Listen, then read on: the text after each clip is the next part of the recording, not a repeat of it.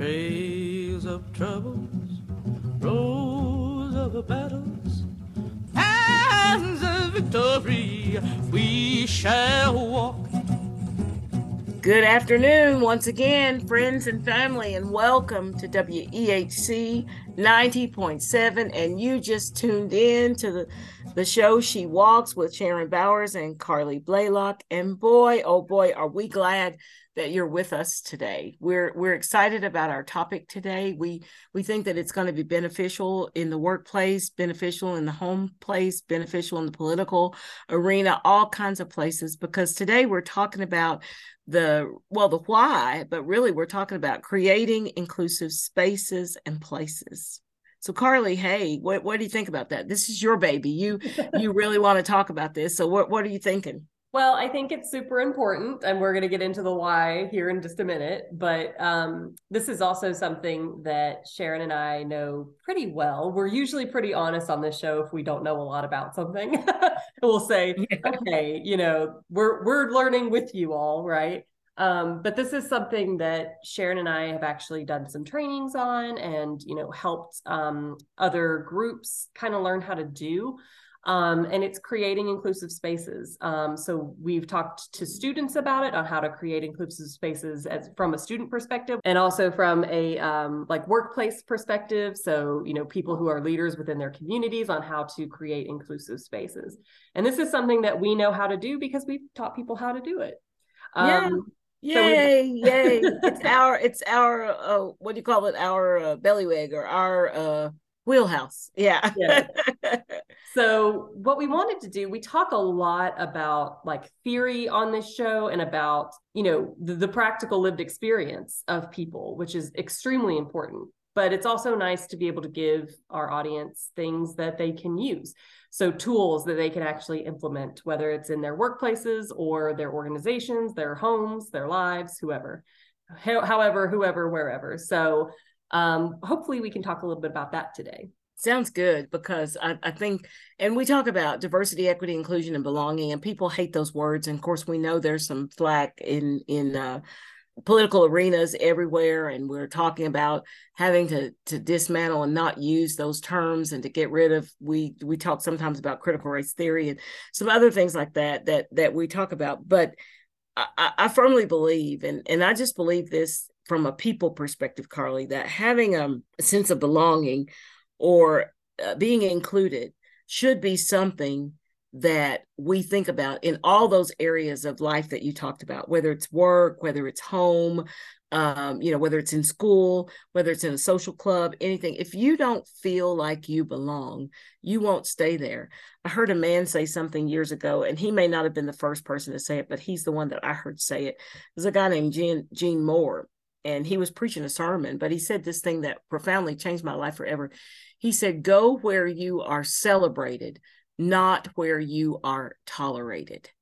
Go where you are celebrated, not where you are tolerated. And I think you know, one of my whys for why build inclusive spaces or why set the atmosphere for them to organically and serendipitously happen is because you want to go where you're celebrated, not where you're tolerated. And you know the difference. People know the difference in celebration and toleration. Yeah, absolutely. And I think, you know, we've talked on this show about tokenism as well. And I think when it's that toleration, not celebration, mm-hmm. that's where that tokenism comes in. Um, and we talk about that in our training a little bit, where we say, you know, it is one thing to say, here are the people included in this group. But it is a completely different thing to say, we are so happy you're here. We are listening to you. Your voice matters. And unfortunately, we have way too much of the first kind and not enough of the second kind, right? Mm-hmm. So, so, many mm-hmm. groups and organizations and you know even groups of friends or groups of people have you know oh well you know this is not super important or we're not really going to listen to this person's voice. Or we have them here um, to fill a quota but we're really not that interested in what they have to say. Um, or maybe you even bring them in because you do appreciate their perspective but then they start speaking about their perspective a little bit too much and that's you know yeah. they're calling things out a little too much and we don't really want them to do that. So you know, it it goes back to that piece. And I think that's why you'll hear a lot of people switching from DEI to DEIB. Diversity, equity, inclusion is now diversity, equity, inclusion, and belonging, because that belonging piece is the piece of celebration. We are so happy that you are here. You belong. We value you. Yeah. And to to piggyback on that is that I think you know like I, I i've been many places as a black woman and then as a black woman who is clergy I have been many places where I am the only. And I say it all the time, you know, one is the loneliest number there could ever be. I think somebody said something similar to that or that in a song, but it really is true because when you're the only, you don't feel like you're supposed to be there. And there are many people who make you know that your feelings are correct, that they don't want you there, or that they are just tolerating you, or that you're there because you're there to fill a quota so that we can say that we have you. And so that's why I think it's important for us to, agency is important when we are creating these uh, inclusive spaces, is that you know just to bring somebody to the table that's from another you know cultural background doesn't mean that you're going to even hear like carly said we're so glad you're here more than that, we're so glad you're here and we're so glad we value your opinion and what you bring to the table. So that whole agency is critical for me in why I have, you know, inclusive spaces because it doesn't do any good to just have you there and say, now sit there, nice woman or nice man or nice brown person or nice black person. You just sit there, but your lived experience, your epistemology is not anything that we're going to consider here because you're not part of the dominant group. Yeah, I, I completely agree. And I think it also goes to show that that is also why that tokenism piece is so dangerous, right? Because if you are the only black woman at a table or the only black man at a table or the only, you know, brown person at the table, you know, to, in order to speak up and have your voice heard requires, you know, such courage. You know, you're constantly having to battle it out, right? mm-hmm. okay well this is why you need to think about this and because you're the only one at the table with that lived experience if you are at a table with a lot of other people who have a similar lived experience to you it's much easier to voice your lived experience and also have that that point of view validated and it seems that it feels like well, one, do I even want to speak up? Is my point of view even going to be valued or heard? And two, I'm going to have to battle it out on my own for everything, right? Instead of having a group of people who all have various lived experiences, you know? Mm-hmm. Yeah. And, and I think, you know, in the academy, because the academy is owned by a specific group of people and it always has been, you know, the academy is owned by white men and we can go back and look at what has been considered academic and what has considered value added and what somebody brings to the table. And so women's ways of knowing and black women's ways of knowing black people and brown people's ways of knowing we've had to push ourselves in to say hey have you considered this? Because that's that's just not been the way that it, it's been. I mean we we talk about academia and we talk about it from the hallowed perspective of the ivory tower you know and so that could have a double entendre or more than one connotation you know uh, about the ivory tower about the elitism and the you know the disconnect with many communities. Sometimes those places of academia are in places surrounded by people and places that are not welcomed in that environment you know? And so I think it's important for us to to figure that out. And and Carly, it gets back to one other way. I talked about the why, but one other way to to look at and create these inclusive spaces is to examine your own biases. And of course, we taught about biases in, in our in our workshop, and and you gave the historical connotation. I don't know if you recall or remember that. yeah, I remember a little bit. I think I can do some of it off the top of my head. um yeah so the dismantling the recognizing and dismantling of personal bias is such a huge part in creating an inclusive space because once you are aware of the biases that you have and you start to deconstruct those biases you will start to be an ally in in a place in a space the places and spaces that you find yourself. So when we talk about bias we talk about it from the perspective that you know bias is something that humans just do. Um, it's almost mm-hmm and the reason that it's so insidious is because it's so much of it is unconscious so you know, we're usually in a group of people and we'll say something like, you know, my brain has already picked up on who in this room is wearing a red shirt, right? My brain knows that. My brain knows that five people in this room are wearing red shirts and the rest of the people are not. because our brain likes to create groups and categories for things. And it comes from our primitive human brains of you know that's how we stayed alive. We categorized things. We knew certain things were dangerous and certain things weren't dangerous based on our own lived experience. And so our brain learned to make connections really quickly in order to keep us safe and keep us alive. The problem is that now when we're not you know fighting for our lives every single day out in the middle of the jungle it's now started to create biases and stereotypes based on groups of people, um, which is a very condensed version of that. yeah. Um, but, but I think it was good because I think people need to see that from a historical frame of reference, mm-hmm. you know, mm-hmm. to see that all biases aren't bad, just to know how you get them and how you can deconstruct them is where where the the good place and the good space comes. In my world, one of the places that uh, I use inclusive language, and boy, am I shot down lots of times. You know, in the Protestant, the Judeo Christian world, I mean, to see God as woman is a heresy. And uh, and and and so you know everything that I possibly can do, even using the German word God for creator for, you know, the infinite one. Uh, I I know we can go we can break all that down, but I'm just going to say God on this. But I mean, sometimes I feel really out of place when everybody around me is he godding it it it pierces me. It makes me think that you know the gender my gender identity is not welcomed in spaces like quote unquote the judeo protestant church. And so i feel an outsider lots of times you know in in that environment that i'm supposed to be a person who you know helps to bring people in to that that group yeah, no, you're exactly right. And you had a great catch in our last episode. Um, when I was saying black and brown brothers and sisters, you said black, brown brothers, sisters, and siblings, which is yeah. fantastic. That was a great catch. um, but that's what you know. We we actively try to do that, and again, we're not perfect at it, but we yeah. try to use that inclusive language because how alienating is it to be in a space and not hear yourself in that space, right? Yeah. Like said, yeah. You know, hearing he god all the time yeah. makes you feel less valid. And so there's so much um, power in making sure that you are using inclusive language as much as you possibly can. And, and, we see that from the pronoun perspective. And of course i know and everything is changing and we are not the experts for real. We just kind of act like we are in this subject but everything is changing you know because now you used to could say what are your pronouns? But now it's important for us to say how shall we refer to you? You know i mean everything is is constantly changing. It's still okay to say your pronoun preference but really it's who you are.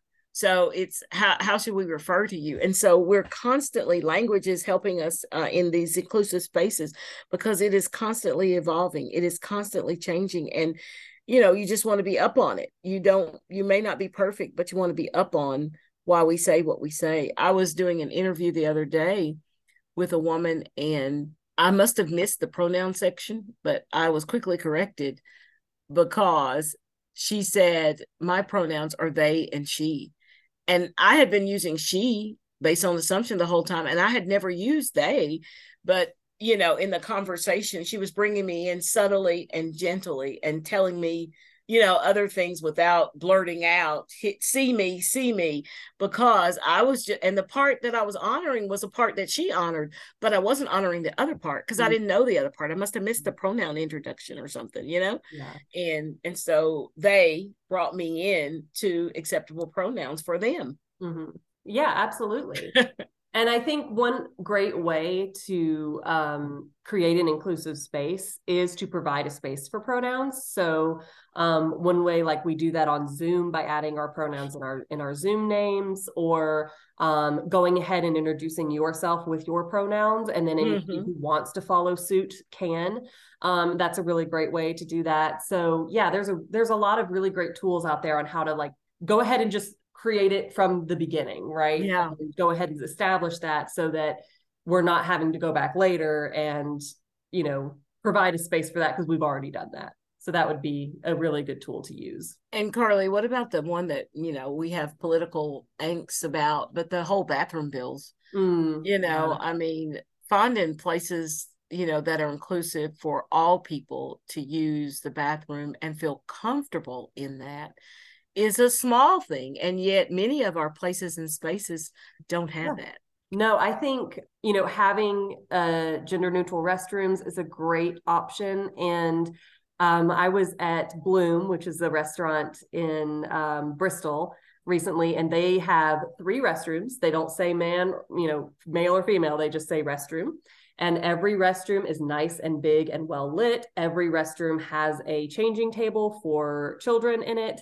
You know, it's ever it's usable by whatever gender and i think that's amazing because you know that's as simple as it needs to be right um, but we constantly are in this battle about having gender neutral restrooms even though most restrooms if you go into a place and they only have one restroom that's a gender neutral restroom oh yeah yeah I don't know why we're all up in arms about it but yeah because that that has been the norm some places you know you just yeah. wait for whoever but but like you said those are those are big political angst that people bring up and and, mm-hmm. and, and do and they do it's the same way with accessibility i i went i took my mom to watch my nephew play ball in uh i think it's in kingsport and there's this huge center uh sports center i mean i think they've got like six courts at one time so you can have six different games going on simultaneous well my mom is in a wheelchair and so we went to the designated bathroom female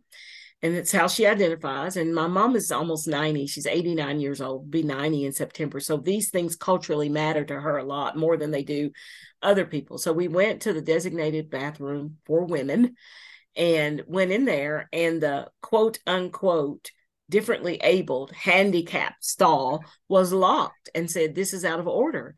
And so I said, Well, where do we go? What do we do? And so I went there and somebody said, Yeah, it's out of order all the time. It doesn't work. Well, this is a place that charges $15 a day for you to come and watch these sports. So this is not a place where, you know, inner city, you're you're struggling. And so finally they said, Well, what you can do is go to the handicap bathroom in the male bathroom. So you could see me trying to navigate a 90 year old African American woman in a public space to go to a bathroom that's for men, quote unquote, which was very, very difficult to do. And then so they they closed down the restroom and had all these little kids, little boy kids, quote unquote, standing out there. So when we come out with me rolling my mom in a wheelchair, uh, in front of all those kids. I mean, it was the worst space for her. I mean, she yeah. felt totally embarrassed and forgot about. It. And then when I asked them about it, they said, "Well, we've been having trouble with that." And I said, "They said, well, we accommodated you." And and I said, "But your accommodation was insufficient." Yes, because she had to go through all of that, and then to be rolled out. The bathroom's locked. She's rolled out. And here are all these little boys, 9, 10, 11, 12, looking at this black woman come out in a wheelchair with one leg. Mm. And all she wanted to do was use the bathroom. Yeah. Right, exactly. And you know, thank goodness you were there to help her. Oh yeah. Um, but yeah, I mean, when we think about the accessibility side of things, there are so many places and spaces that are not accessible to people. And for both physical um, accessibility and also when we talk about like neurodivergence and yes. you know, that sort of thing, there are just so many places and spaces that are not accessible. And while things are improving overall, I mean, it's still, this is something that people have to live with every single day. And yeah. like I said, you know, thank goodness you were there to help her. But what if she had been on her own? Oh yeah. And and and I think many places and spaces don't don't think about that. I mean, it's y- yesterday I took her to buy um oh a flag that she puts out at her house. And so there were two steps. So I had to lift the wheelchair up two steps and then after we got in, all of the the the aisles were only big enough for a walking person to go. Mm-hmm. They were not big enough for a wheelchair. Yeah. So luckily I had gone to high school with the person that was working there and she remembered my mom and hugged her and embraced her and started immediately moving things around so that we could move around just to go over there and buy a flag to hang outside. And so nobody thought that somebody in a wheelchair might come there to make a purchase. And they they hadn't thought and they hadn't considered. And so I think people don't think twice you know, I mean, you and I, as able bodied people, we don't think twice about walking into a restaurant and wondering if we're going to find a table that's sufficient, you know, all of those things. And yet, uh, in my journey with my mother who's in a chair i've had to think about those things often and and sometimes i have to go ahead of time or call to see what they have before i i take her there especially mm-hmm. from a bathroom perspective you know yeah and i think that's a great example of our privilege as well as able-bodied people right um, when we talk about privilege a lot of discussion is had about white privilege which is valid and important and needs to happen but there's all kinds of privilege. So, able bodied privilege is privilege, um, straight privilege is privilege. Um, if you have any sort of economic wealth, that is privilege.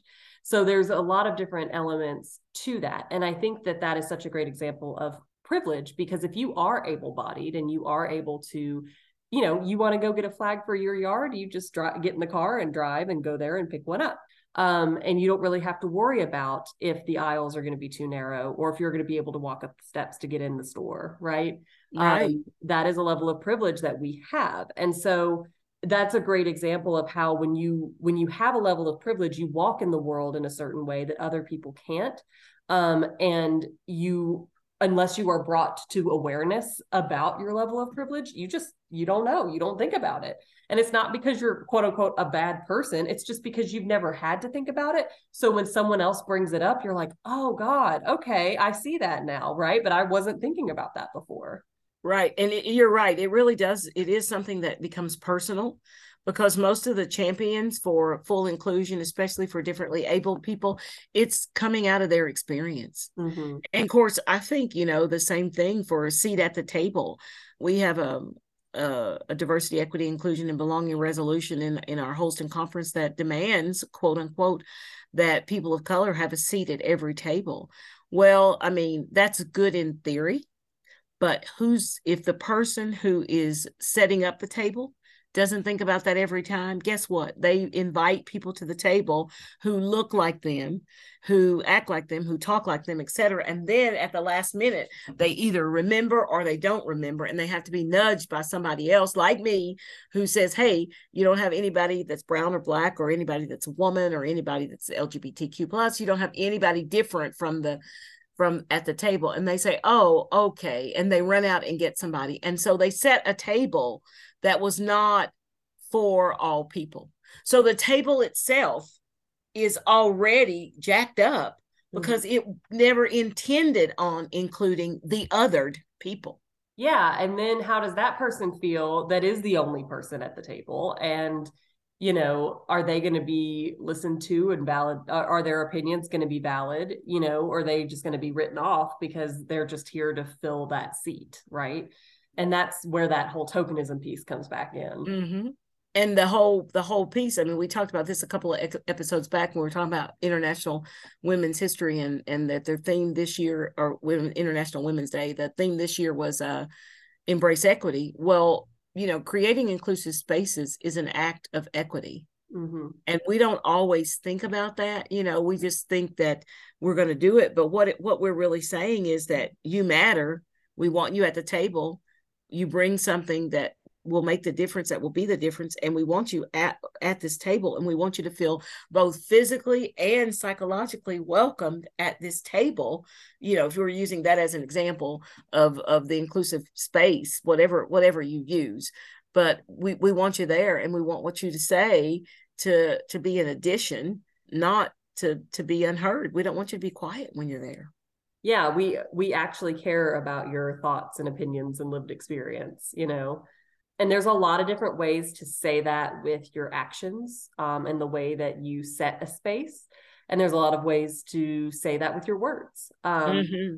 and i think you know depending on where you are whether this is a workplace or this is a um, you know a more social gathering there's a lot of different ways to say that or with your actions again and with your words or even with your symbols right? So one of the oh yeah. that i do in my office at work is i have a I have a pride flag in my office and i have a big black lives matter sign in my office. Mm-hmm. um, so that when a student comes in i don't have to say anything. They already know that this is an inclusive space and you know that can put them at ease. And even though we're there to talk about academic stuff they know that i'm someone who is going to honor their identity. Um, and so that's a great way to help you know if that is something that you all feel comfortable doing that's a great way to just make your space a little bit more inclusive. Yeah Carly i don't know if you remember but a couple of years ago uh, I did this thing talking about iconic racism. Yeah. And uh, we talked about how symbols really matter and they matter most and they matter both positively and they matter negatively. And they send a message without anybody having to actually say anything. And a lot of them are built into our structures and we we continue those. I mean, when I, I used to be at uh, the University of Tennessee and um, one uh, as a faith-based organization and it was a wesley foundation so it was tied to the united methodist church and all that. But one of the first things that i did when i went there was just go through and say let's take all the symbols down that are exclusive and let's put up all the symbols that are inclusive. Mm-hmm. and but that spread from what we had was predominantly white uh you know methodist students Mm-hmm. And when we did that, that one act of doing that opened it up. We had Muslim, we had Hindu, we had Black, we had white, we had Latinx, we had Asian, we had all these people coming to create a group because the space did not exclude them. Yeah. So you're right from the perspective of symbols, how important it is uh, to have those that include and to get rid of those that exclude. Yeah, yeah, absolutely. I remember that talk that you gave because that was an incredible talk, and maybe maybe we can do an episode about that later on. That was so good. Um, but yeah, I mean, those symbols are very important, and so I think you know the more that you can think about your space, what in my space is inclusive, what in my space is exclusive, right? Um, I think that's a great way to do those little things that are going to set you on in the right path yeah, I, I think that that we it, it might be good for us to kind of talk a little bit more about this. I know we're running out of time in the future because, you know, when we talk about inclusivity, I think we don't really talk about it enough. Mm-hmm.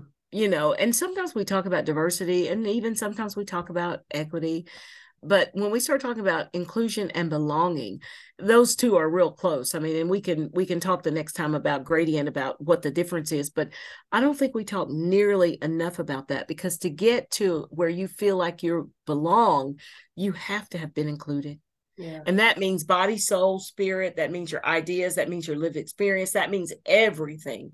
So, um, and I, I, think that could go a long way in our spaces, whether they're our personal spaces, our work spaces, our faith community spaces, whatever, just to met, let everybody feel like they are welcomed is amazing.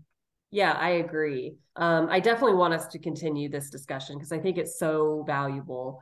And giving people tools that they can use is great. I think that that's just even more helpful. Um, and I think that we can include um, in that discussion a little bit more about the symbols, a little bit more about things that you can do in your space that you know don't you don't really have to say anything. It's just there, and people are able to see it and know it. Other things that we would like to do um, in upcoming episodes is talk a little bit more about that abolition justice piece, that abolition feminist piece. I know we have talked about that in the past, maybe having some guests on to talk about. Oh yeah, yeah because I think that's also really important to kind of return back to that discussion. Um, but we would also love to hear from you all. If there's anything that you would like us to, to talk about or any guests that you think would be a good fit for this show, please let us know. We would definitely love to hear from you all and if you have any questions for us. But otherwise, we will be um, here with you again next week. We really appreciate you joining us. Have a great week. All right. So long, everybody. Pass of victory we share